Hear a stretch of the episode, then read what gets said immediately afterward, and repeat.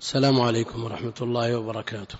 الحمد لله رب العالمين وصلى الله وسلم وبارك على عبده ورسوله نبينا محمد وعلى آله وأصحابه أجمعين. أما بعد فلا يخفى ما جاء في فضل التفقه في الدين وأنه لا يمكن أن يعبد الله جل وعلا على وفق شرعه إلا بالفقه. والمراد بالفقه في الدين لأن نظرت في العنوان عنوان المحاضرة فإذا به لقاء مفتوح في المسائل الفقهية. المراد بالفقه في الدين في النصوص الكتاب والسنة ما يشمل جميع أبوابه. جميع أبوابه. فلولا نفر من كل فرقة منهم طائفة ليتفقهوا في الدين المراد به في جميع أبوابه. لا يقتصر فيه على الأبواب العملية من الصلاة والزكاة والصيام والحج والبيوع المعاملات الجنايات الأنكحة والأقضية. لا يقتصر على هذا وإن كانت من الفقه. وإن خصها العرف العلمي به خص العرف عند أهل العلم الفقه بالدين هي الأرباع المعروفة الأربعة عبادات ومعاملات وأنكحة وأحوال شخصية وأقضية وجنايات. لكنه في النصوص نصوص الكتاب والسنة أعم من ذلك. حتى أن من أهل العلم من صنف في العقيدة وسمى تصنيفه الفقه الأكبر. في الآية وفي حديث معاوية المخرج في الصحيح من يرد الله به خيرا يفقهه في الدين المراد به جميع أبواب الدين. بما يشمل العقائد والعبادات والمعاملات والتفسير والمغازي والسير والفتن والملاحم وغيرها من أبواب الدين. فلا يمكن أن يمتثل ما أشير إليه بقوله من يرد الله به خيرا فقه في الدين حتى يتعلم جميع أبواب الدين. ويلاحظ على بعض المتعلمين اقتصارهم على الفقه العرفي الذي يختص بفقه العمل ورغم أهميته إلا أن العقائد أهم كما يقرر أهل العلم. على كل حال هذا الإغراء منه عليه الصلاة والسلام بالفقه في الدين مثل ما ذكر يشمل جميع الأبواب. استدلالا بحديث جبريل. لما سأل النبي عليه الصلاة والسلام عن الإسلام والإيمان والإحسان قال في آخر الحديث هذا جبريل أتاكم يعلمكم دينكم يعلمكم دينكم. وانطلاقا من حديث جبريل حيث جاء يعلم الصحابة الدين بواسطة السؤال والجواب آثرنا في هذا اللقاء أن يكون التعليم بطريق السؤال والجواب. والتعليم بطريق السؤال والجواب طريق مسلوك وله ما يدل عليه ومن أوضح ما يدل عليه حديث جبريل. جاء جبريل يعلم الناس دينهم بواسطة أسئلة طرحها وألقاها على النبي عليه الصلاة والسلام فأجاب النبي عليه الصلاة والسلام بما أفاد الأمة وأجاب عما يمكن الجواب عنه لأنه ليس كل سؤال يجاب وما لا يمكن الجواب عنه اعتذر عنه عليه الصلاة والسلام ليس المسؤول بعلم من السائل. وكثيرا ما يسأل النبي عليه الصلاة والسلام فيسكت ثم بعد ذلك يجيب. والعلماء يقولون إنه ينتظر الوحي عليه الصلاة والسلام لأنه لا ينطق عن الهوى. وقد يشير بعضهم إلى أن من فائدة هذا السكوت التريث في الجواب وعدم العجلة فيه. لأنه يلاحظ على بعض من يسأل ويجيب أنه يستعجل. وقد يفهم السؤال وقد يخفى عليه فهمه وقد يكون السؤال بحاجة إلى شيء من الاستفصال ليبنى عليه الجواب ثم بعد ذلك تضيع هذه المعاني بسبب العجلة في الجواب. وهذا اللقاء نجيب عليه فيه على ما يتيسر وما يمكن الجواب عنه وما لا يمكن الجواب عنه يرد إلى إلى الله جل وعلا. كثيرا ما يسأل أهل العلم ويتحرون في الجواب إذا أمكن وإلا قالوا الله أعلم. والجرأة على الفتيا معلومة يعني معلوم خطرها فقد جاء على ما يدل على منعها وتعظيم شأنها. أجرأكم على الفتيا أجرأكم على النار. ويوم القيامة ترى الذين كذبوا على الله وجوههم مسودة. والكذب يتناول القول على الله بلا علم فعلى طالب العلم أن يكون متحريا متفهما للسؤال متحريا في الجواب. هذه مقدمة بين يدي هذا اللقاء أرجو أن ينتفع بها آه، المتكلم والسامع. هذا سائل يقول ما حكم التراص في الصفوف للصلاة؟ وكيف تكون كيف يكون ذلك؟ ما حكم التراص في الصفوف؟ جاء ما يدل على وجوبه لكن جمهور أهل العلم حملوا الأدلة على الاستحباب فهو عند الجمهور مستحب. وجاء فيه لا تدعوا فرجات للشيطان يدل على أن التراص مطلوب.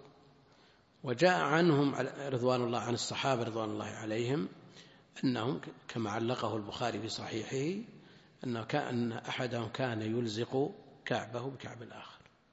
وجاء أيضا الأمر تحاذوا بالمناكب والأقدام. والناس بين إفراط وتفريط في هذا الباب. منهم من يترك فرصة أكثر من شبر.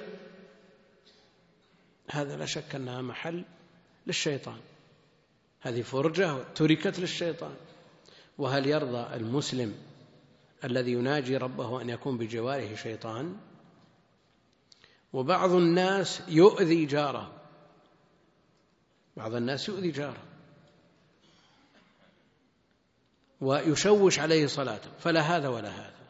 يحصل تحصل المحاذاة بالمناكب والأقدام أيضا لأن بعضهم لا يلاحظ إلا الأقدام.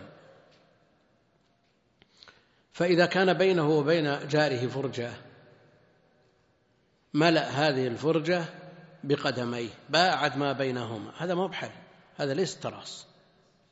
لأنه إذا وجد التراص بالأقدام فقد التراص بالمناكب المحاذاة بالمناكب. فالذي تدل عليه النصوص أن المصلي يكون وضعه في الصف بقدر حجمه من أعلاه إلى أسفله. لا يأخذ زيادة بمعنى أنه يباعد ما بين قدميه ولا يلصق قدميه بحيث يرصه الذي بجنبه بحيث آه، إذا أراد تطبيق آه، مفهوم التراص. فالتراص المقصود به أن لا يوجد فرجات في الصف. والصاق القدم بالقدم بعض الناس يترتب على تحصيل هذه السنة مفسدة. تجد بعض الناس حساس. لا يريد أحد أن يدنو من من قدمه. وجد من من يقطع صلاته إذا صف بجانبه من هذا النوع. بل وجد ما يدل على شيء من عدم التوازن العقلي. بعضهم من بعض الأخوان يحرص على أن يرص ويؤذي الذي جنبه ثم بعد الثاني الطرف الثاني ممن لا يطيق مثل هذا العمل وإلا لو فقه النصوص تحمل مثل هذه الأمور. يجعل في أحد أظفاره آه، زاوية بحيث يؤذي بها الذي يريد رصه في ظفره. هذا وجد. لأن بعض الناس ما يتحمل هذه التصرفات ونعرف من قطع الصلاة بسبب مس القدم بالقدم وبعضهم قطع الصلاة لوجود حبل أو خيط يتدلى من ثوبه. يظنه حشرة ولا يظنه شيء فالناس يختلفون في حساسياتهم أنت احرص على التراس وجرب جارك إن كان ممن يقبل ولا تتأثر صلاته بإلصاق القدم بالقدم فهذا هو الأصل. لكن إذا كان يترى تسعى في بطلان صلاته. فالتراص مطلوب والفرجات ممنوعة وأيضا الأذى ممنوع. والناس حيال السنة يختلفون. منهم من لا يفقه شيئا لا يعرف عن السنة شيء ولذا لا لا يحاول تطبيقها. ومنهم من يعرف السنة.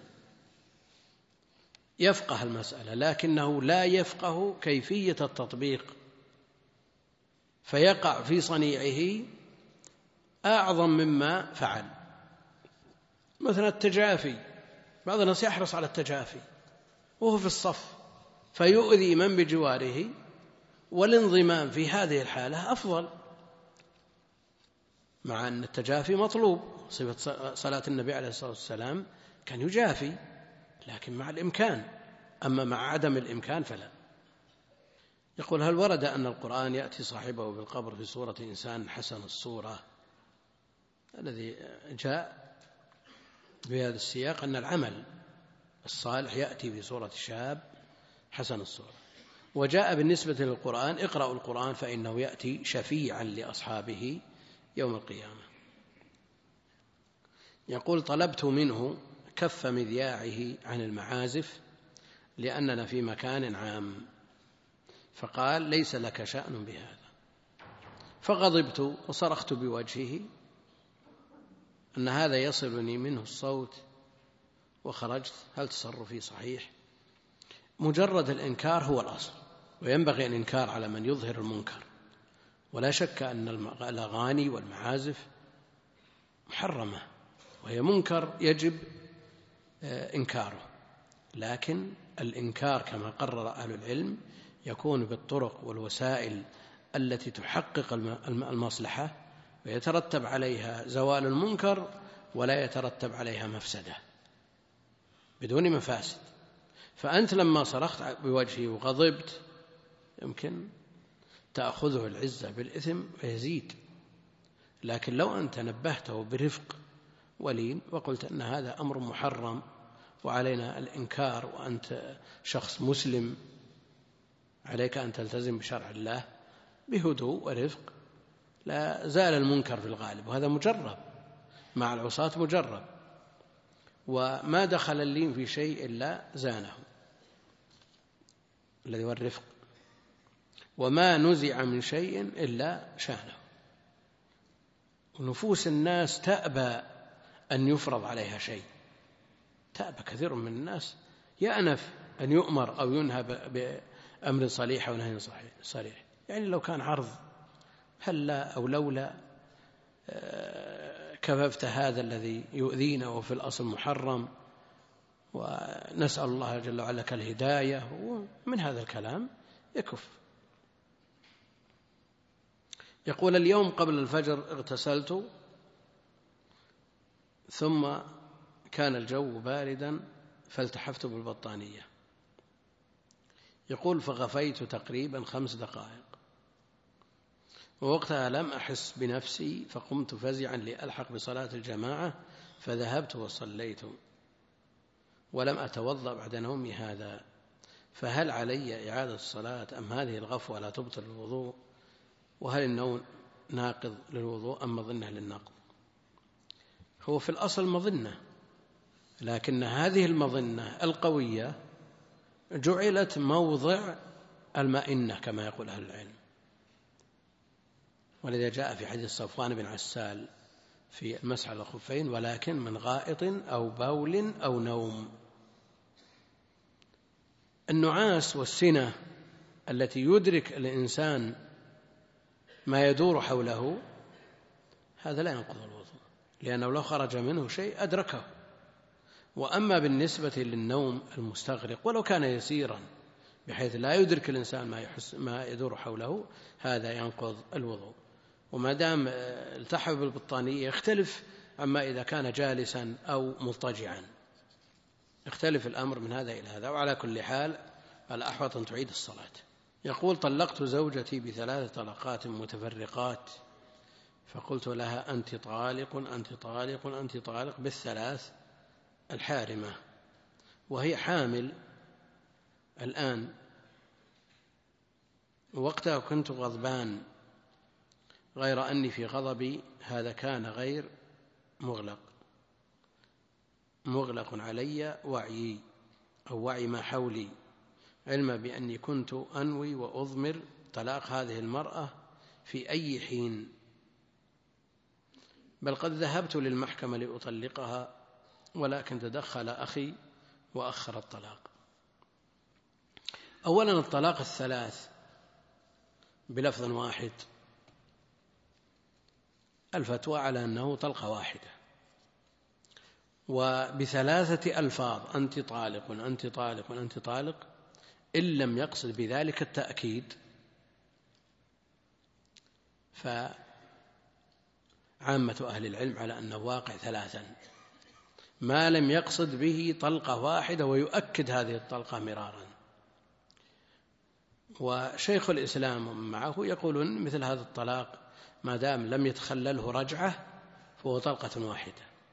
وعلى كل حال مثل هذه الأمور التي يعتريها مثل الغضب مثل هذا الكلام لا يقال في حال غضب لكن مقدار الغضب الذي يرتفع معه التكليف ولا يقع معه الطلاق يحتاج إلى تأمل. يحتاج إلى تأمل. وما الذي أثار هذا الغضب؟ وهل وصل إلى حد لا يعي ما يقول أو لم يصل؟ فمثل هذا يكتب السؤال بالتفصيل. يفصل في السؤال ويرفع إلى المفتي ويجيبه إن شاء الله تعالى لأن تقدير مثل هذه الأمور تحتاج إلى استفصال من الزوج واستفصال من الزوجة. يعني سأل شخص فقال سأل واحد من من أهل العلم وقال انه طلق زوجته وهو غضبان. قال ما الذي أثارك؟ قال قلت لها أحضر القهوة. فتأخرت علي خمس دقائق فطلقتها. قال الشيخ الطلاق واقع لأن التأخر مدة خمس دقائق في مثل هذه ما, ما يستدعي غضب ولن يغضب الإنسان معه إلى حد يفقد معه عقله. وشخص سأل وقال إنه طلق زوجته وهو غضبان فسأله المفتي مسؤول فقال ما الذي دعاك إلى طلاقها؟ قال طلبت منها شيئا فقالت لعنة الله على والديك. نسأل الله العافية. هذا يستدعي غضب شديد. فلم يمضي طلاقه. فينظر إلى الباعث إضافة إلى حال الشخص لأن الناس يتفاوتون في الغضب. منهم من يثور بسرعة ومنهم من يصل به الغضب إلى حد لا لا يعي من من شيئا من حوله. فمثل هذا يكتب السؤال بالتفصيل ويرفع إلى الإفتاء ويأتيه الجواب إن شاء الله. يقول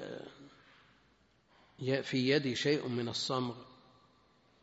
من الصمغ فحرصت على إخراجه. فحرصت على إخراجه وأخرجته وصليت. كيف إخراج؟ يعني إزالته. وصليت بعد مدة أو عدة فروض اكتشفت وجود شيء يسير من الصمغ في أصبعي فهل صلاتي صحيحة أم لا؟ اليسير جدا يعفى عنه لكن ما مقدار هذا اليسير؟ لأن الناس يتفاوتون في تقدير اليسير والكثير. يعني كما قرر أهل العلم في العفو عن يسير الدم. قالوا يسير معفو عنه لكن ينظر في ذلك إلى أوساط الناس.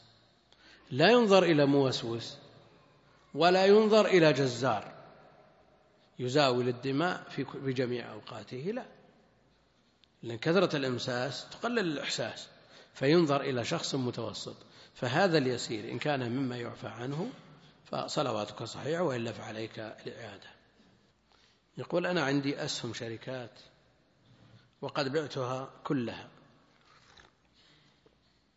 ولكن بعضها مضى عليه سنوات وبعضها شهور فما الواجب علي الآن هل أزكي بسعرها الحالي أم بسعرها الذي بعتها به علما أن سعرها الذي بعتها به موجود. النقود لا تقوم. أنت الآن عندك نقود. وفرطت ومضى عليك أعوام لم تزكيها فأنت تزكي هذه النقود بعدد الأعوام السابقة. لكن لو كانت عروض قابلة للزيادة والنقصان فأنت تزكيها في سعر يومها. يقول هل يقسم الأجر على عدد الأيام في العبادات أو السنن؟ مثال ذلك شخص صام يومين من الأيام البيض فهل نستطيع أن نقول أن له أجر يومين؟ ورجل آخر صام أربعة أيام من ستة أيام في شوال فهل نستطيع أن نقول إنه أجر صيام الست من شوال؟ أن صيام الست من شوال أن أجر صيام الست من شوال يقسم على ستة أيام ثم له أجر أربعة أيام. من صام يوما في سبيل الله باعد الله وجهه عن النار سبعين خريفا والصيام أجره عظيم. كل يوم له أجره. لكن بالنظر إلى المجموع إذا قيل من من صام رمضان وأتبعه ستا من شوال كأنما صام الدهر هذه النتيجة لا تحصل. لكن صيامه أربعة أيام له أجره وصيام ثلاثة أيام من كل شهر صام يوم أو يومين له أجر صيام يوم أو يومين لكن ما يكون كمن صام الدهر. الأجر المرتب على المجموع. يحصل له الأجر المرتب على الأفراد ولا يحصل له الأجر المرتب على المجموع. يقول بعض الناس إذا اختلف العلماء فقال بعضهم أن هذا الفعل سنة وقال الآخر بدعة. يقول الأفضل أن أتركه خشية أن يكون القول ببدعية هذا الفعل احتياطا فهل هذا صحيح؟ أولا تنظر في من تستفتي وتفاضل بين المفتين. وإذا كان المفتي متصف بالعلم والدين والورع فقلدته تبرأ ذمتك بتقليده. على أن على أن لا يكون المرجح هو الهوى. وليس في فتواه مفت متبع ما لم يضف للعلم والدين الورع. فإذا كان أحدهما أمكن في العلم وفي الدين والورع لا شك أن القول الراجح في الغالب لا سيما وأنت لست من أهل النظر الراجح معه. افترض أنهما بمنزلة واحدة. أو شاع ذكرهما على ألسنة الناس أنهما من أهل العلم والفتوى ولا تستطيع أن ترجح هذا على هذا. فتحتاج إلى مرجح ثالث. اسأل ثالث. اسأل ثالث. والعمل بالاحتياط مسلك عند أهل العلم. يعني إذا كان يقتضي فعل ويقتضي كف الأصل الكف لا سيما إذا كان مما يتعبد به. فالاحتياط والتحري في هذا الباب مطلوب. وإذا وجدت مرجح ورجح لك أحد القولين وعملت به تبرأ ذمتك ما لم يكن المرجح تابع للهوى. لأن لما تسأل في الحج مثلا تسأل شخص تقول أنا تركت كذا فيقول عليك دم. تسأل ثاني يقول ما عليك شيء. لا شك أن الهوى يقودك إلى فتوى من يقول لا شيء عليك. فإذا رجحت قول من يقول لا شيء عليك صرت متبعا للهوى لا للشرع. وعلى كل حال فرض العامي تقليد أهل العلم. وإذا سأل شخصا تبرأ الذمة بتقليده فلا يسأل غيره. يعني إذا سأل قال عليك دم خلاص امتثل. ما دام تبرأ الذمة بتقليده وأنت آه، شاع واستفاض بين العلماء أن هذا أهل للفتوى لا تسأل غيره. لكن قد تسأل شخص يقول ما عليك شيء فبعض الناس يتحرج قل لابد تأكد حتى أسأل آخر. فإذا سأل آخر وأفتاه بالاحتياط الأمر لا يعدوه له أن يعمل بقوله. يقول ما الأفضل إذاعة الصلوات خارج المسجد بمكبرات الصوت أم عدم فعل ذلك؟ أولا معروف أن الأذان لا بد فيه من آه، رفع الصوت. ويتحقق رفع الصوت بالمكبرات ويصل إلى الناس في بيوتهم لأنه إعلام بدخول الوقت. الإقامة إقامة الصلاة بعض العلماء يقول الأولى أن لا تكون بالمكبر لأنها نداء للحاضرين ويسمعون الإقامة بدون مكبر. الأمر الثاني أن من الناس من يعتمد على الإقامة وعلى المكبر فلا يحضر إلى الصلاة إلا متأخر. نقول ومع ذلك الأولى أن تكون الإقامة بالمكبر لأنه جاء في الحديث إذا سمعتم الإقامة أو إذا سمع أحدكم الإقامة فليأتي إذا سمعتم الإقامة فلا تأتوها وأنتم تسعون يعني آه، بسرعة ولكن بالسكينة والوقار. فما في ما يمنع من تبليغ الناس الإقامة ولا شك أن هذا يعينهم لا سيما في ظروفنا التي نعيشها. الناس بحاجة إلى ما يعينهم. يعني لولا أن الإقامة تكون بالمكبرات صار كثير من الناس إذا خرج إلى المسجد وجد الناس قد صلوا. لا سيما من يتراخى عن الحضور للصلاة إلا مع الإقامة. وفي سلف هذه الأمة ولا مقارنة مع أن الخير موجود ولله الحمد يقول من يقول أن من, من لا يأتي إلى الصلاة حتى يدعى إليها يعني بالأذان فهو رجل سوء.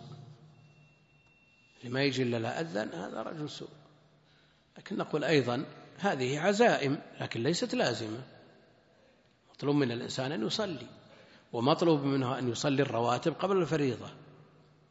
لكن إذا تساهل وأدرك الفريضة هذا فرض والباقي نفل. فالأولى أن يكون يكون الأذان والإقامة بالمكبر وأما بالنسبة للصلاة وقراءة القرآن فعلى حسب ما يترتب على ذلك. إن ترتب عليه أن الجيران يسمعون القرآن ويسمعون الخطب يسمعون المواعظ. هذه أمور مطلوبة ومرغب فيها فلتكن في المكبر.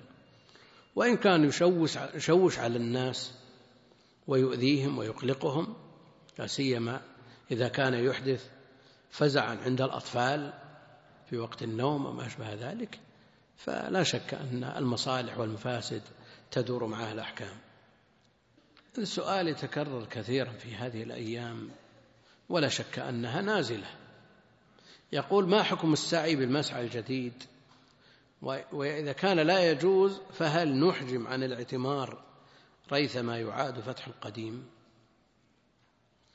المسعى الجديد الآن ليس سرا أن كلام أهل العلم مؤداه إلى اختلاف يعني يختلفون. منهم من يقول السعي صحيح ومنهم من يقول السعي باطل لأن المسعى الجديد ليس في حدود المسعى الذي سعى فيه النبي عليه الصلاة والسلام لا سيما وأن تواريخ مكة تقول أن عرض المسعى آه، قالوا سبع وثلاثين ذراع تقريبا وخمس وثلاثين ذراع يعني بقدر القديم بقدر القديم. وعلى كل حال ما دام هذا الخلاف موجود فأس المسألة لا يدرك من خلال النصوص. فالاجتهاد ليس للصغار والمتوسطين من طلاب العلم الذين لم يدركوا مكان السعي قبل العمارة. أما الذين أدركوا مكان السعي قبل أن يعمر ورأوا المسعى على حقيقته وأنه أوسع من القديم فهؤلاء لم يفتوا. معروف كلام الشيخ ابن جبرين حفظه الله أنه قال بمثل هذا. أنه حج سنة 69 قبل عمارة المسعى وكان أوسع من هذا فلا مانع حينئذ من السعي بالجديد على كل حال هذه المسألة من المسائل الكبار التي لا يفتي فيها إلا الكبار. فينتظر ما يقوله المفتي وما تقوله اللجنة الدائمة وما يقوله أعضاء الهيئة نسأل الله جل وعلا أن يعينهم ويسددهم. وإلا فالمسألة من عضل المسائل ركن من أركان النسك هذا. يحتاج إلى تحري ويحتاج إلى تأكد وتحقق. بعضهم يقول أنت محصر تحلل بدم. لا تسعى تحلل بدم. وبعضهم يقول حكم الحاكم يرفع الخلاف والمشايخ اختلفوا. ولي الأمر رأى أنه أن أن الرجحان مع من يجيز. وأحضر شهود يشهدون أن المسعى أعرض من من المسعى القائم ورأى ولي الأمر ولا يشك يعني في إرادة المصلحة في مثل هذا لكن الإرادة والنية وحدها لا تكفي بل لا بد من الصدور عن أقوال أهل العلم لأن هذه عبادات محضة ما تخضع الاجتهاد يعني لو لو رأى راء مثلا إن عرفة ضاقت بالناس قال بنوسعه نوسع عرفة يمكن ما يمكن لأن هذا ركن من أركان الحج والسعي ركن من أركان الحج.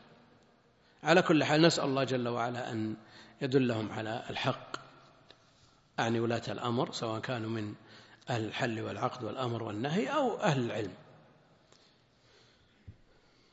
ومثل ما قلت الذي يصغر سنه عن إدراك المسعى القديم ليس له أن يفتي في هذه المسألة لأن المسألة مبنية على نظر في نصوص شرعية والنصوص مبنية على واقع. فهل المسعى بالفعل الذي سعى فيه النبي عليه الصلاة والسلام وتتابعت عليه الأمة وتواتر وتواتر تواترا عمليا بالعمل والتوارث هل هو أوسع من القائم أو أو بمقداره؟ هذا يحتاج إلى نظر. ممن أدركه قبل العمارة. نقول هل هذا الزواج يقع؟ إيش معنى الزواج يقع؟ يعني هل يصح؟ يقول تقدمت لخطبة فتاة وتم التالي إشهار وقبول وإيجاب. إن كان يعني معنى الإيجاب والقبول وهو قول الولي زوجتك وقول الخاطب قبلت هذا هو النكاح هذا عقد النكاح ويحتاج إلى اثنين من الشهود ثم يكون نكاحا شرعيا. يقول وإيجاب وقبول وإيجاب مع العلم أن القبول والإيجاب تم أثناء الإشهار. تم أثناء الإشهار. لا يمنع أن يكون العقد بالإيجاب والقبول قبيل الدخول. ما في ما يمنع. إذا كان الإشهار وإعلان الزواج في ليلة الجمعة مثلا مثل هذه الليلة وتأخر العقد إلى قبيل أن يدخل على المرأة بدقيقة مثلا. يعني جلس مع الناس إلى الساعة الثانية عشرة وانصرف الناس وعقدوا ما في إشكال. هذه مقدمات نكاح وليست بالنكاح المقصود أنه لا يدخل على المرأة إلا بعقد. يقول تم الإجابة والقبول وليمة. يقول لم يتفق على مهر لأنه متعارف عليه آه، داخل العائلة. المهر إذا لم يتفق عليها فلها مهر المثل. لها مهر المثل. يقول لم يكن هناك شاهدين معينين يعنيهما بعينهما ولكن القبول والإيجاب تم بحضور جمع كثير من الأهل والأقارب والمعارف يكفي يكفي هذا. لأن المطلوب اثنين وحضر اثنان وزيادة. يقول كيف توفق المرأة بين طلب العلم وقيام الليل مع مسؤوليتها في رعاية زوجها وأبنائها. المرأة حقيقة عندها الوقت وافر وإن كانت الأعمال كثيرة تستطيع أن توفق بينها. وإذا كان من العلماء الكبار الذين وقتهم لله ولعموم ثم لعموم الناس عندهم الدوام الرسمي من ثمان إلى ثنتين وعندهم بعد العصر راحة واجتماع بأهلهم وذويهم. وبعد المغرب درس. وبعد العشاء يستقبل الناس. ومع ذلك يصوم الأيام البيض. وقد يصوم صيام داود ويزور المرضى. ويصلي على الجنائز في المساجد التي تصلى عليها فيها. ويقرأ القرآن في ثلاث. كل هذا حاصل مع هذه الأعمال. على ويقوم الليل. فالموفق لا شك أنه يستطيع أن يوفق بين هذه الأعمال. أما الذي لا يوفق يضيع عليه وقته سدى والترتيب والتنظيم لا بد منه. لا بد منه. وبعض أهل العلم فيما قرأنا من تراجمهم عنده في اليوم 12 درس. 12 درس. وأدركنا من شيوخنا من عنده في اليوم خمسة دروس. بعد كل فريضة درس. وذكر أهل العلم عن شرف الدين الطيبي أنه وقت كله تدريس. فيجلس بعد صلاة الصبح إلى أذان الظهر من غير فاصل لتفسير القرآن. ثم يجلس بعد صلاة الظهر إلى أذان العصر من غير فاصل لصحيح البخاري. والعصر والعصر كذلك والمغرب إلى إلى وفود النوم. هذه إعانة من الله جل وعلا. لكن على الإنسان أن لا يكلف نفسه ما لا تطيق. اكلفوا من العمل ما يطيق ما, ما تطيقون. إن الدين يسر ولن يشاد الدين أحد لغلبه لكن مع التدريج تجد نفسك تطيق أكثر مما يطيقه أقرانك. فحينما يقال إن فلان من الناس يختم كل يوم من سلف هذه الأمة نستغرب كيف يختم كل يوم؟ ما يمل؟ اولا القرآن لا يخلق مع كثرة الرد. الأمر الثاني أنه بالتدريج تولدت عنده هذه الملكة. تجد في أول الأمر يقرأ جزء ثم تزيد الرغبة عنده فيقرأ جزئين ثم ثلاثة لكن بعض الشباب من هو في سفر على سيارته ثم إذا جاء وقت القراءة على جنب. وقف حتى ينجز ورده اليومي من القراءة. فالقرآن احتاج إلى مزيد عناية يحتاج إلى فرض من سنام الوقت. ما يجعل التراخي يعني إن تقدم إلى الصلاة قبل الإقامة فتح المصحف وإلا فلا. بعض طلاب العلم بهذه الطريقة قد تمر عليها السنة ما ختم ولا مرة. ولا شك أن هذا حرمان. كيف يكون علم بلا قرآن؟ الختمة ثلاثة ملايين حسنة. شو أعظم من هذا؟ ومع ذلك يقرأ القرآن يقرأ نصيبه إن قرأه في سبع كما جاء في حديث عبد الله بن عمرو اقرأ القرآن في سبع ولا تزد. فهذا بإمكانه بعد صلاة الصبح إذا تأخر ساعة حتى تطلع الشمس بإمكانه أن يختم كل سبع. من غير أن يخل بأمر دين ولا دنيا. ما في تعارض مع شيء هذا. ما في شيء قبل طلوع الشمس. ثم بعد ذلك يرتب وقته للعلوم الأخرى ومثله هذه المرأة التي تريد التوفيق بين طلب العلم وقيام الليل قيام الليل مما يعين على طلب العلم. قيام الليل مما يعين على طلب العلم. ومسألة في البيت في رعاية زوجها وأبنائها هذا أمر يسير لأن الطبخ قد يحتاج مثلا إلى ساعة الساعة لما والغسيل قل ساعة ثانية أو ثلاث ساعات أو خمس يبقى, يبقى من الوقت عشرين ساعة. فبالإمكان أن التوفيق بين جميع العبادات. ومن فضل الله جل وعلا على هذه الأمة أن نوع لها العبادات نوع لها العبادات. فمن ذكر تلاوة صلاة صدقة صيام وغيرها من أنواع العبادات التي تقرب إلى الله جل وعلا وبعضها يعين على بعض. بعضها يعين على بعض. والغفلة تورث الصدود والانصراف. فعلى الإنسان أن يهتم بأمر دينه ولا ينسى نصيبه من الدنيا. يقول بعض الأئمة يوقعون كامل التكبير خارج الانتقال. أعني تكبيرات الانتقال في الصلاة ما الحكم في ذلك؟ الأصل أن تكبيرة الانتقال للدلالة على الانتقال. للدلالة على الانتقال. فتكون مقارنة له. ففي أثناء هويه للركوع أو السجود يقول الله أكبر. لكن بعضهم يراعي الأجهزة. فتجد ما يقول في الركوع والسجود الله أكبر إلا وهو قائم.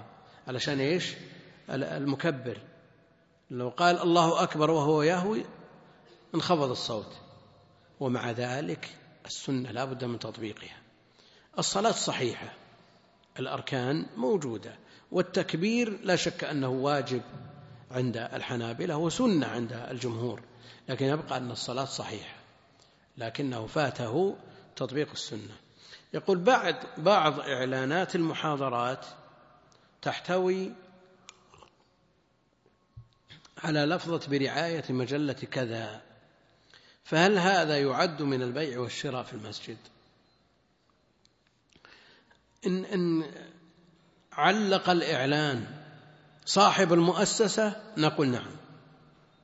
نعلق الإعلان صاحب المؤسسة التي برعايته نقول هذا جاء ليروج سلعته في المسجد فلا يجوز. لكن إذا علق الإعلان من همه المحاضرة ولم يلتفت إلى هذه الدعاية فهذا لا يضر إن شاء الله تعالى. ولذلك الدعاية موجودة في كل شيء. الكاس هذا فيه دعاية الكرتون المناديل فيه دعاية المسجل فيه دعاية المكبرات فيها أيضا دعايات. لأن هذه أمور غير مقصودة. فإن كان صاحب المكبر هو الذي جاء به من أجل الدعاية نقول لا يا أخي. هذا من استغلال المسجد لأمور الدنيا وهذا لا يجوز. لكن إذا علقه شخص محسن محتسب همه المحاضرة ولم يلتفت إلى هذه الدعاية فلا يضر إن شاء الله تعالى. هذا يقول إذا علم بالتجربة أن الإكثار من المشروبات الغازية يضر فهل يصح القول بتحريم شربها ولو كان يسيرا؟ بالنسبة لمن تضره لا يجوز لا يجوز له أن يصل إلى الحد الذي يتضرر به. لأن المشروبات المباحة كالمأكولات المباحة. لو قال أحد إن التمر حرام كفر. ولو قال شخص أن الخبز حرام كفر. يعني يحرم ما علم حله بالضرورة من دين الإسلام يكفر. لكن شخص مريض سكر ويبي ياكل من التمر إلى أن يتضرر نقول له ما يجوز حرام عليك تأكل تمر أو تأكل غيره مما يضرك. ففرق بين من ما أصله الضرر وبين ما أصله النفع. فإذا كان يتضرر بما أصله النفع لا يمنع حتى يصل إلى الحد الذي يتضرر به. يقول هل غيبة من اشتهر بالفسق جائزة؟ إذا كان ذلك لمصلحة وما هو ضابط الغيبة المحرمة؟ الغيبة الأصل فيها التحريم وهي ذكرك أخاك بما يكره. ذكرك أخاك بما يكره. لكن للمصلحة تجوز بل قد تجب. أهل العلم أهل الحديث عدلوا الرواة وجرحوهم. قالوا فلان ابن فلان ابن فلان فلان كذاب. ضعيف فيه كذا فيه كذا. هل هذا من الغيبة؟ الأصل أنه غيبة. لكن المصلحة لا تتحقق إلا بهذا. حفظ الدين لا يتم إلا بهذا. ف حتى صار واجب من واجبات الدين أن يجرح الرواة ويعدلون لأن لا نستطيع أن نحكم على الأحاديث المقبول منها والمردود إلا بواسطة الجرح والتعديل.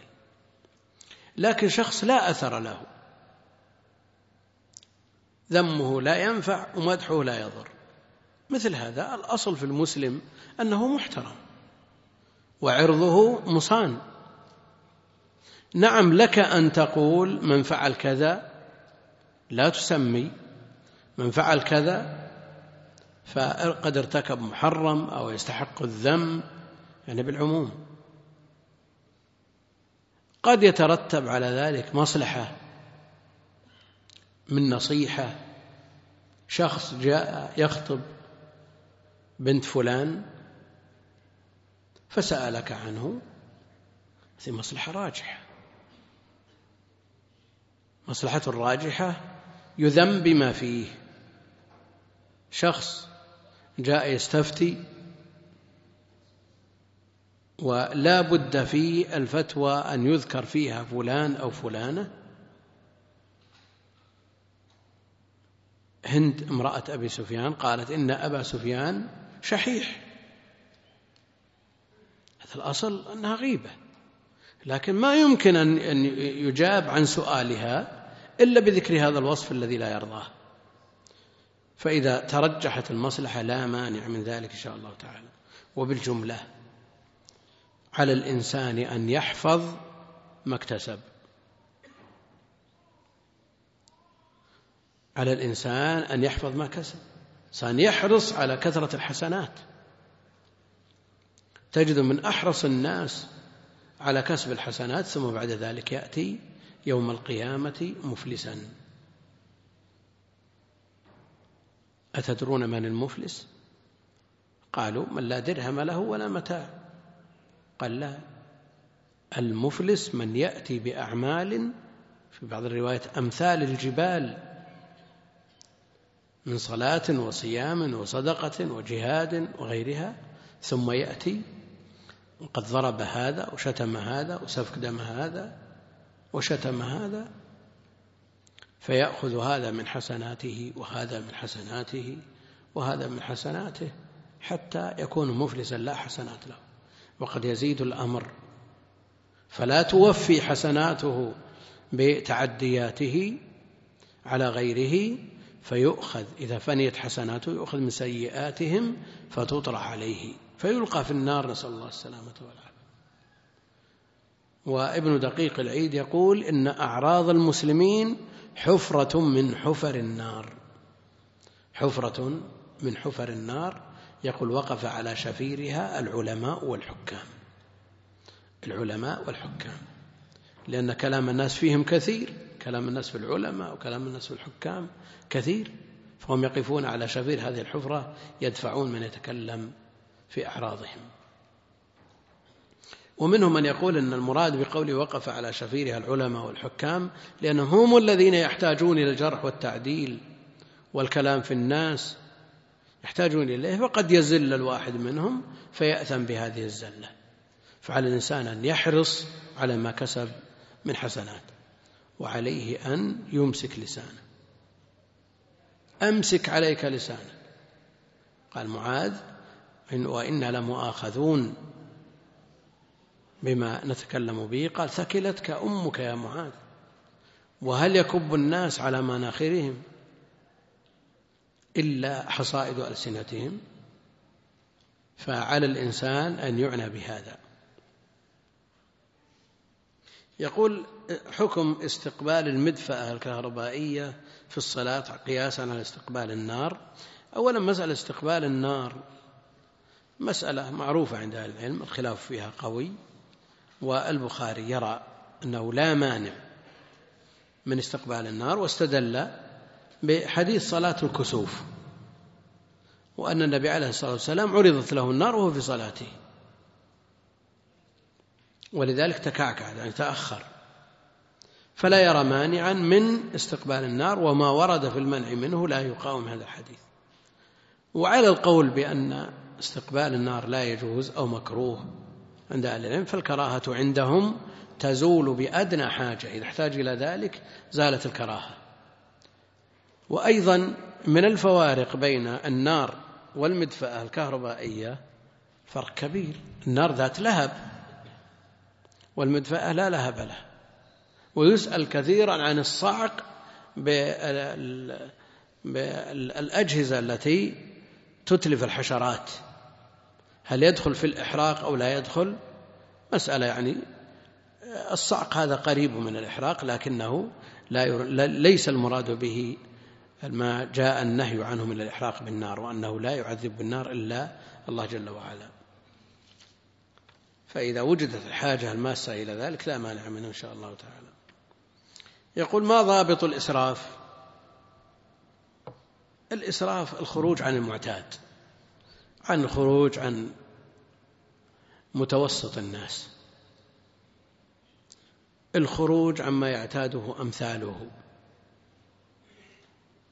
فإن كان من سائر الناس ومن عاديهم ومن سوقتهم الذين دخلهم بقدر مصروفهم مثل هذا لا يجوز له أن يزيد في المصروف على دخله لئلا يتطرق في ذلك إلا لحاجة ماسة. لئلا يتطرق في ذلك إلى الاستدانة. لكن اضطر إلى الاستدانة من غير تفريط هذا ما في إشكال. ولئلا يضطر إلى تكفف الناس. والسؤال عن والنهي عن سؤال الناس صحيح. يأتي بعض الناس وليس في وجهه مزعة لحم. لماذا؟ لأنه أعطني فلان هات يا فلان أنا محتاج أنا فقير. وبإمكانه أن يضبط أموره ولا ينفق أكثر من دخله ولا ينفق عن أكثر من حاجته فلا يحتاج إلى مثل هذا. وأوساط الناس لهم أيضا شأن ولهم وضع يختلف عن فقراء المسلمين أو ذوي الدخول المحددة. والأغنياء أيضا يختلفون عن أوساط الناس. ويعامل الإنسان بحسب وضعه هو مع النظر إلى مجتمعه وزمانه ومكانه. وأهل العلم يقررون أن المرأة تكون بالنسبة لزوجها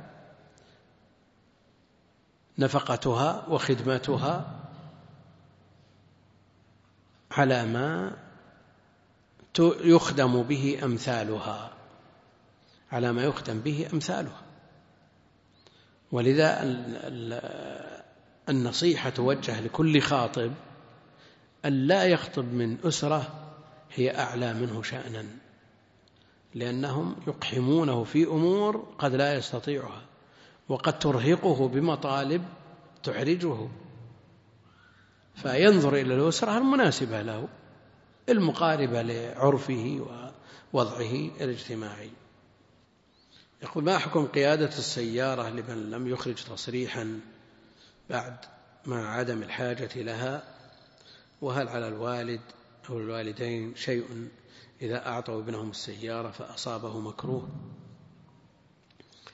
أولا معروف أن هذه الأنظمة من التصاريح والرخص إنما هي مبنية على دراسة لأحوال الناس وأن من يقصر سنه عن هذه الأنظمة أنه لا شك أنه يتضرر وقد يضر غيره.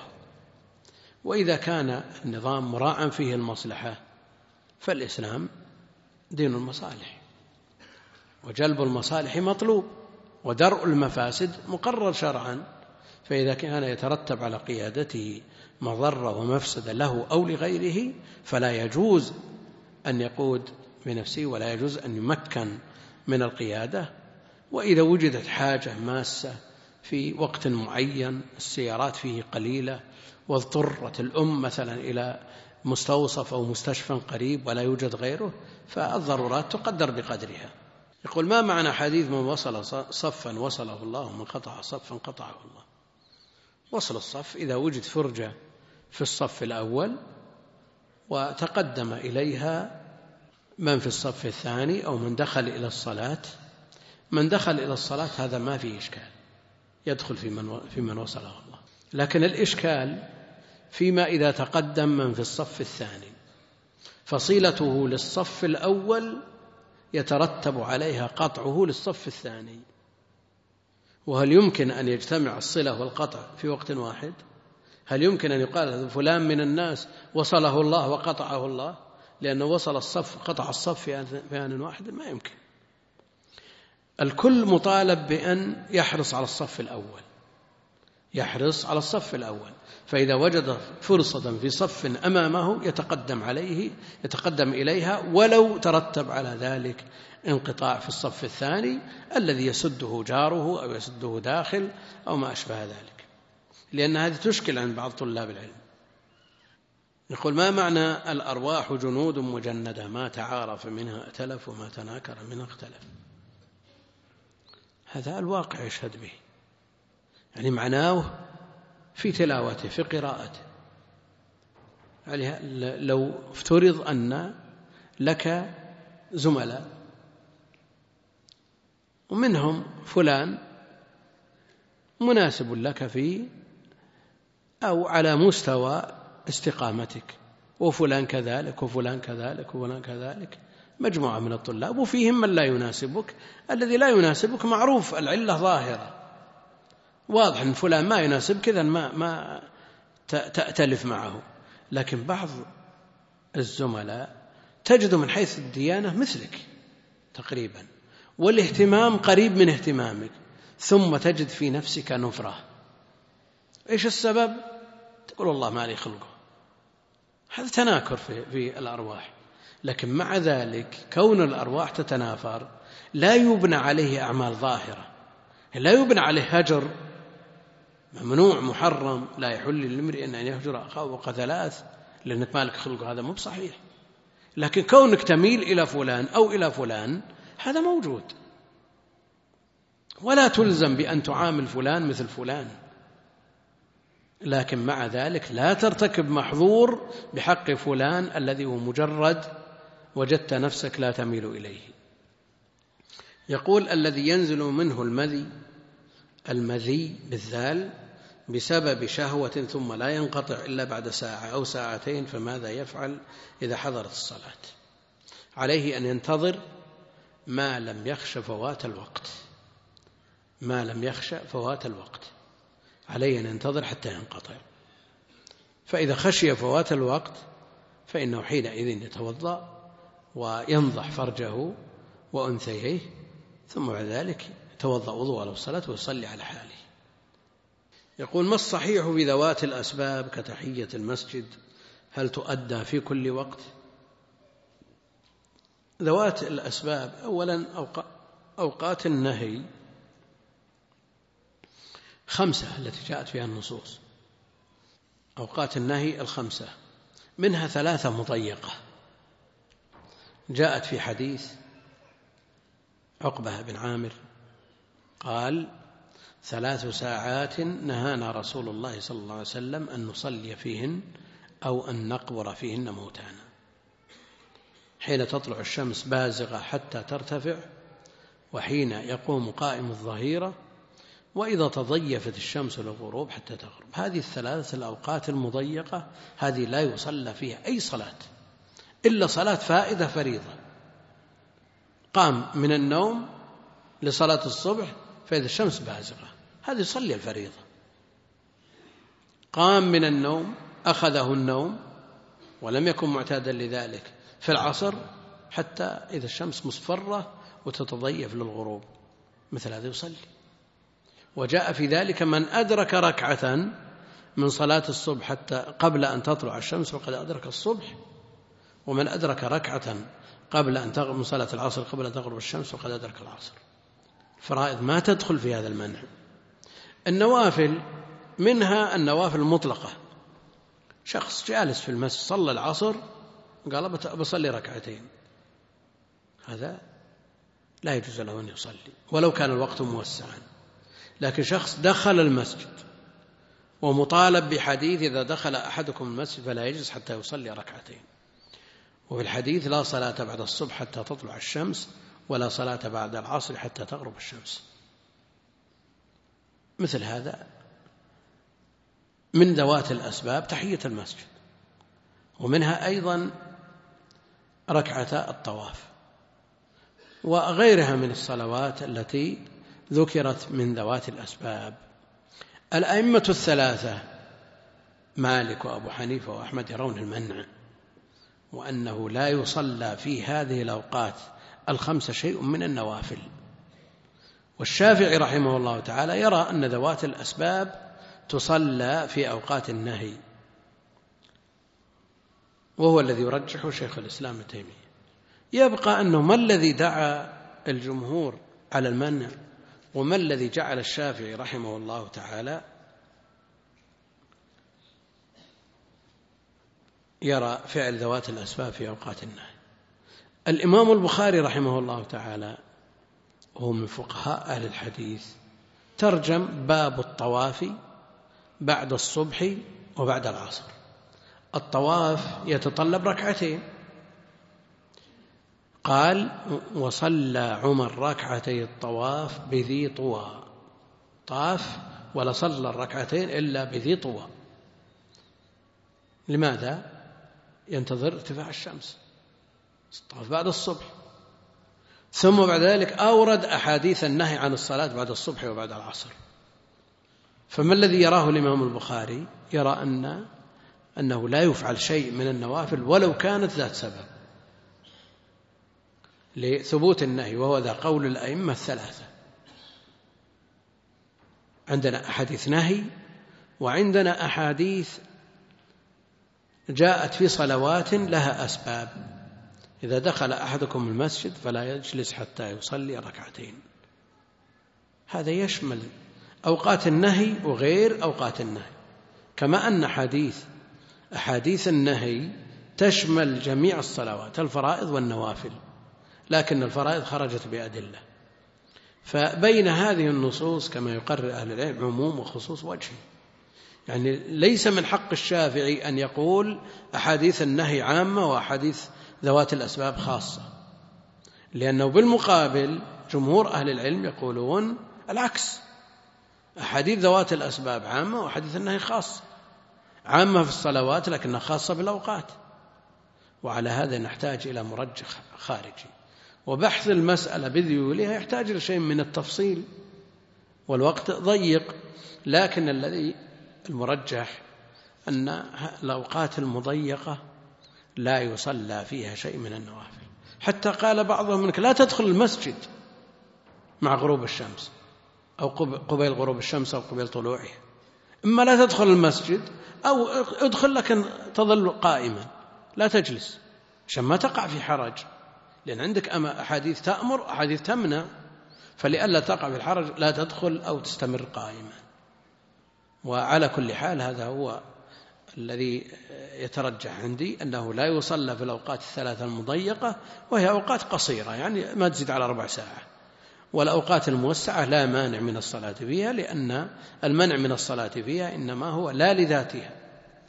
وإنما منع منها لئلا يسترسل المصلي فيصل إلى الوقت المغلظ. يقول هل يصح قضاء النوافل بعد صلاة العصر مباشرة؟ ثبت في الصحيح أن النبي عليه الصلاة والسلام صلى ركعتي الظهر راتبة الظهر البعدية شغل عنها فصلاها بعد العصر. لكن جاء ما يدل على أن هذا من خصائصه عليه الصلاة والسلام. وأما لأنه فعل. فعل لا عموم له والذي يعم الأمة هو قوله لا صلاة بعد العصر حتى تغرب الشمس. من الموافقات اليوم صلاة الكسوف. هذه من الموافقات. صلاة الكسوف اليوم بعض الناس ما علم بالكسوف حتى طلع الفجر. طلع الفجر. أولا حكم صلاة الكسوف. جماهير أهل العلم على أنها سنة.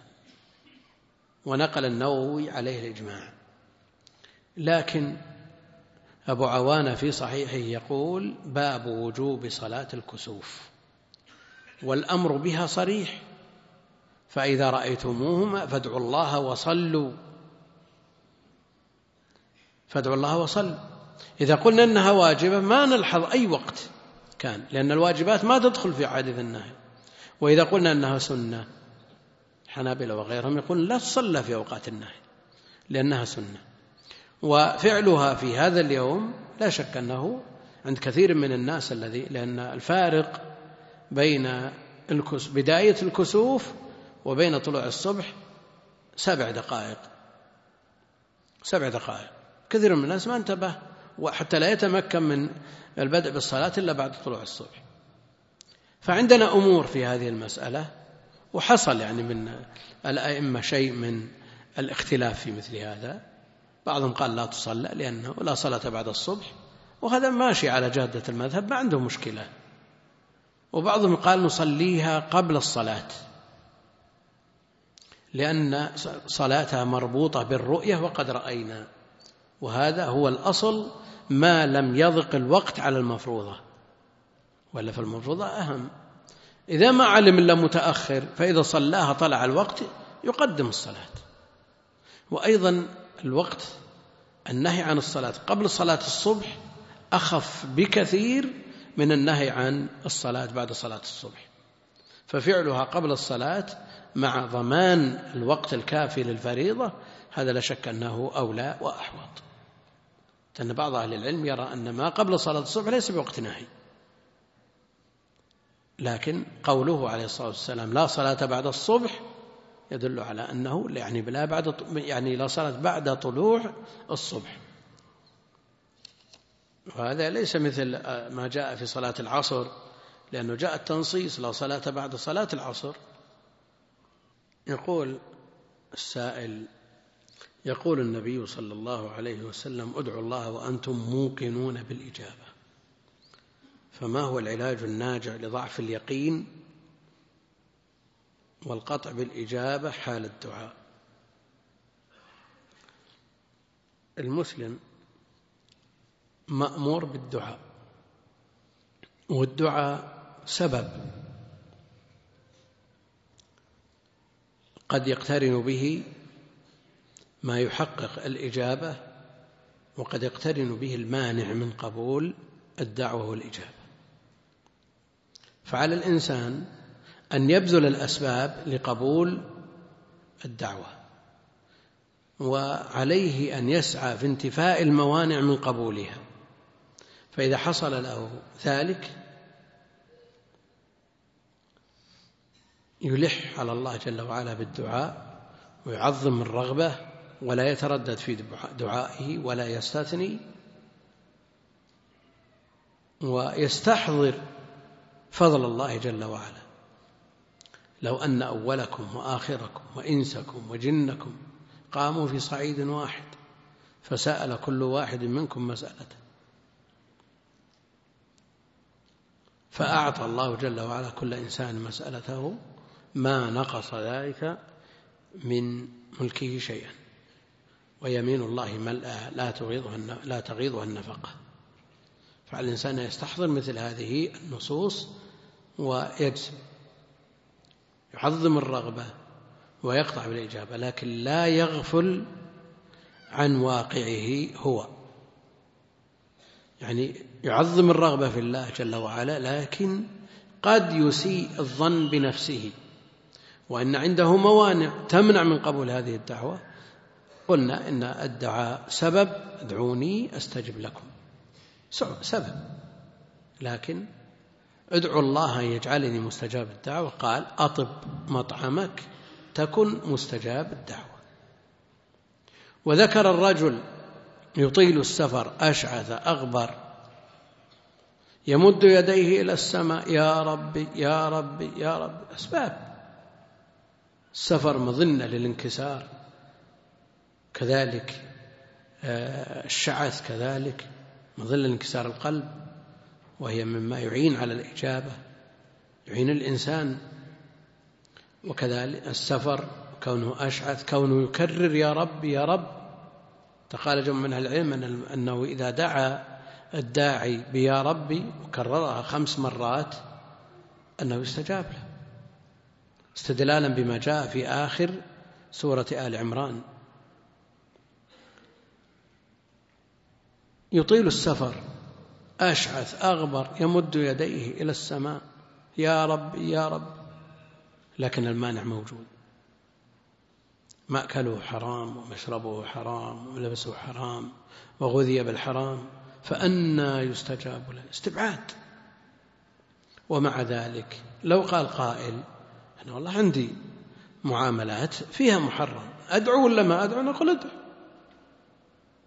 أدعو الله جل وعلا. لأنه قد يقترن بهذه الدعوة في وقت من الأوقات ذل وانكسار بين يدي الله جل وعلا فتجاب دعوتك.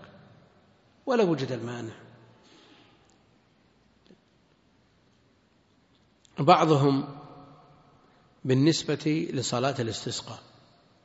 يقول استسقينا استسقينا مرتين ثلاث خمس ما حصل شيء. ووضعنا وحالنا مع ارتكاب المحرمات ووجود الموانع كأننا نستهزئ. يعني هذا تكرر على سنة كثير من الناس. هذا هو اليأس. نسأل الله العافية. أنت عليك أن تسعى في إصلاح نفسك وعليك أن تبذل الأسباب. وعليك أن تبذل الأسباب. يقول ذكر ابن القيم رحمه الله تعالى أنه يستكثر من قول يا حي يا, قي يا حي يا قيوم. برحمتك أستغيث أصلح لي شأني كله ولا تكلني إلى نفسي طرفة عين. عندما وصف حال السابقين بالخيرات فما مدى صحة قوله؟ نرجو الإيضاح. يا حي يا قيوم ذكر جمع من أهل العلم أنه هو الاسم الأعظم وأنه موجود في ثلاث آيات من القرآن. في آية الكرسي وفي صدر آل عمران وفي طه. في ثلاث آيات يقول يا حي يقوم هو الاسم الأعظم. هذا قول كثير من أهل العلم. بقية ما ذكره ابن القيم إنما أثبت هذا بالتجربة. وهل يكفي في مثل هذا الموضع التجربة؟ يعني لو أن إنسانا دعا بدعوة فأجيبت. قال أنا أريد ألزم هذه الدعوة لأن الناس تجيبت ابن القيم يثبت هذا بالتجربة وهو شيخ الإسلام أيضا كذلك وعلى كل حال يحرص الإنسان على الأدعية المأثورة سواء كانت من الكتاب أو من السنة مع أن الدعاء ليس بتوقيفي. يعني قد يعرض للإنسان حاجة. يعرض الإنسان حاجة لا يوجد لها دعاء مخصوص من القرآن ومن السنة. لكن من الأدعية الجامعة التي تشمل جميع ما يطلب ربنا آتنا في الدنيا حسنة وفي الآخرة حسنة وقنا عذاب النار. إذا دعا بدعوة دعا بها وإذا دعا بأدعية جعلها فيه. لبعض الأسئلة لا لا تصلح أن تقال على العامة لأن فيها تفصيل لمنكرات وقعت من هذا الشخص وستر الله عليه فلا يحسن إشاعتها بين الناس. ما حكم القنوت في الصلاة السرية؟ قنوت النوازل مشروع في جميع الصلوات الخمس الفرائض. ما حكم استخدام صبغات الشعر للنساء الكيميائية؟ أولا الصبغ بالسواد لا يجوز. الصبغ بما يشبه ما عند نساء الكفار ممنوع للتشبه. الصبغ بما يمنع من وصول الماء إلى البشرة ممنوع. فما خلا عن ذلك لا شيء فيه. لا تصبغ بسواد لا تصبغ بما يشبه نساء الكفار ولا بما يمنع من وصول الماء إلى البشرة. أيضا لا يجوز الصبغ بما يضر لأن هناك بعض العلاجات والأدوية الكيميائية يترتب عليها ضرر. يقول ما حكم حضور فرح بدون مخالفات شرعية؟ يحضر زواج ما في منكر. ولكن القاعة التي يقام فيها هذا الفرح تستأجر لكل الناس قد تقام فيها أفراح فيها مخالفات شرعية. يعني على الإنسان إذا أراد أن يستأجر مثل هذه القاعات أن يستأجر من القاعات التي يملكها صاحب تحري. ما يمكن أهل المنكرات أن يقيموا منكرات في قاعاته. لكن إذا لم, وج... لم يجد إلا هذه القاعة أو ما سأل عنها ولا تأكد أو لم يبلغ عنها شيء فاستأجرها فدعوته تستجاب. والإجابة إلى وليمة العرس واجبة عند أهل العلم إذا لم يكن ثم منكر. هذه تقول إذا سافرت لبلد آخر تقصر فيه الصلاة ثم جلست فيها يوم وأنا وصلت لها صباحا وسأعود ليلا وأذن المغرب فهل يجوز لي صلاة المغرب مع جمعها مع العشاء جمع تقديم؟ علما بأني سأعود لبلدي بعد صلاة العشاء بفترة. ما دام السبب سبب الجمع قائما إلى دخول وقت الثانية فالجمع جائز. ما دام تبتصلين أو يصل السائل بلده بعد صلاة العشاء هذا يجمع ما في إشكال لأنه مسافر.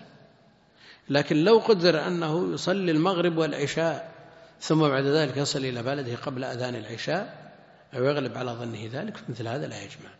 وإن جمع وسمع النداء عليه الإجابة. يقول هل يجوز تشقير الحواجب وترتيبها؟ كان المقصود بترتيبها بالأخذ منها والنمص من هذا لا يجوز. وتشقيرها إذا كان التشقير بما يلائم البشرة بحيث إذا رآها أحد قال نامصة أيضا لا يجوز. هذا لا يجوز. التشقير بما عدا ذلك ما يتميز تتميز به لا مانع. إن خلا من التشبه. يقول أنا كنت أقول إنه محرم لأن العلة في تحريم النمص وتغيير الخلق للحسن ولكن نوقشت في ذلك فأريد الجواب مثل ما قلنا. إذا كان التشقير بلون البشرة بحيث إذا رآها من رآها قال نامصة لا يجوز. لأن هذا تشبه بالنامصات التي جاء لعنهن. والتشبه بالفساق وبالفجار وبالكفار كله ممنوع. هذه من تايلاند تقول جاءتني الدورة لمدة تسعة أيام في اليوم التاسع لم أجد أي أثر. اغتسلت وفي وقت المساء نزلت علي كدرة والنية فهل غسلي صحيح؟ وفي اليوم العاشر ما رأيت شيئا. في الحادي عشر والثاني عشر نزلت كدرة وعادت بعد الغسل تنزل علي الكدرة بعدما أرى الطهر بساعتين فهل تعتبر هذه استحاضة؟ في حديث أم عطية كنا لا نرى الصفرة والكدرة في زمن الطهر شيئا. فإذا كانت عادتها قد تمت ورأت الطهر بطريقتها التي اعتادتها فلا يضر وجود الصفرة والكدرة ولا أثر لها في الحيض. كيف تكون صفة صلاة العشاء للمسافر عندما يصلي خلف إمام يصلي المغرب؟ لو أتمها لكان أحوط. فإذا سلم الإمام يأتي برابعة. هذا أحوط له. لماذا؟ لأن صلاة المغرب لا تختلف عن صلاة الحضر. وأهل العلم يقولون إن ائتم بمقيم لزمه الإتمام. ومن يصلي المغرب حكمه حكم المقيم لأنها لا تقصر. علما بأنهم يختلفون هل المراد ائتم بمقيم؟ هل المراد به الصلاة؟ أو الشخص المقيم. وإذا قلنا أن النظر في الصلاة وهذا هو الأصل للاتفاق في الأفعال قلنا أنه يلزمه الإتمام إذا صلى خلف من يصلي المغرب. وإذا قلنا النظر للصلاة دون الإمام قلنا المسافر الذي يصلي خلف الإمام الذي يصلي مثلا التراويح. دخل ولم يصل مسافر دخل المسجد فإذا بالإمام يصلي تراويح كبر لصلاة التراويح. ثم سلم من ركعتين. إذا قلنا أن النظر للإمام لا للصلاة قلنا يلزمه الإتمام. وإذا قلنا النظر للصلاة يكفيه ركعتان. وهذه تحتاج إلى تأمل دقيق. يقول الأذنان عند الإمام أحمد في المذهب الحنبلي يعدونها من الرأس من الوجه هم يعدونها من الرأس. وجاء في ذلك الأذنان من الرأس حديث لكنه ضعيف. فهي محسوبة من الرأس. وجاء ما يدل على أنها من الرأس في الأحاديث الصحيحة أن النبي عليه الصلاة والسلام لا يأخذ لأذنيه ماء جديدا بعد مسح الرأس. فدل على أن الأذنين إنما تمسحان بعد مسح الرأس. والله أعلم وصلى الله وسلم وبارك على عبده ورسوله نبينا محمد وعلى آله وأصحابه أجمعين. شيخ جزاك الله خير.